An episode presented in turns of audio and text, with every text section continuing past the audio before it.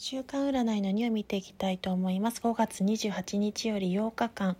6月の5日までの運勢となっております。エンタメ的ジェネラルリーディングですので良い部分だけ切り取ってお使いください。選択肢2を見ていきます。ペンタクルの7が出ていることから現状に向かって問題解決のためのその改善や修正点を図る時というところが出ております。それによって次のステップへ段階を踏むことが叶っていきますし、バンドの方が出ていることから、その段階を踏むにあたって良きライバルや切磋琢磨するような仲間に恵まれるというところが出ております。ご自身の挑戦や躍進、前向きに進むことも叶っていくというところが出ており、結果としてカップの8ですので、区切りや変転のタイミング、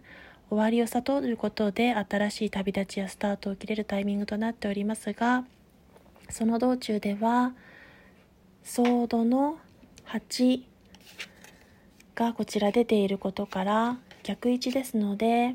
思い込みや先入観でご自身をがんじがらめにしていたものが浄化され手放されるというところが出ております。それによってチャリオット聖一ですので未来にはエネルギッシュに活躍や前向きに進むことが叶っていきペンタクルのエースが最終未来に出ていることから物質的利益報酬その成果の対価物を得ていく報酬面や収入アップが見込めたり夢の実現や幸せによる安定安心を得ることによってその夢の実現をしてからがエース1は始まりやスタート開始のタイミングですので新しい物語が一幕が開けていきそれが始まっていくというところが出ておりました。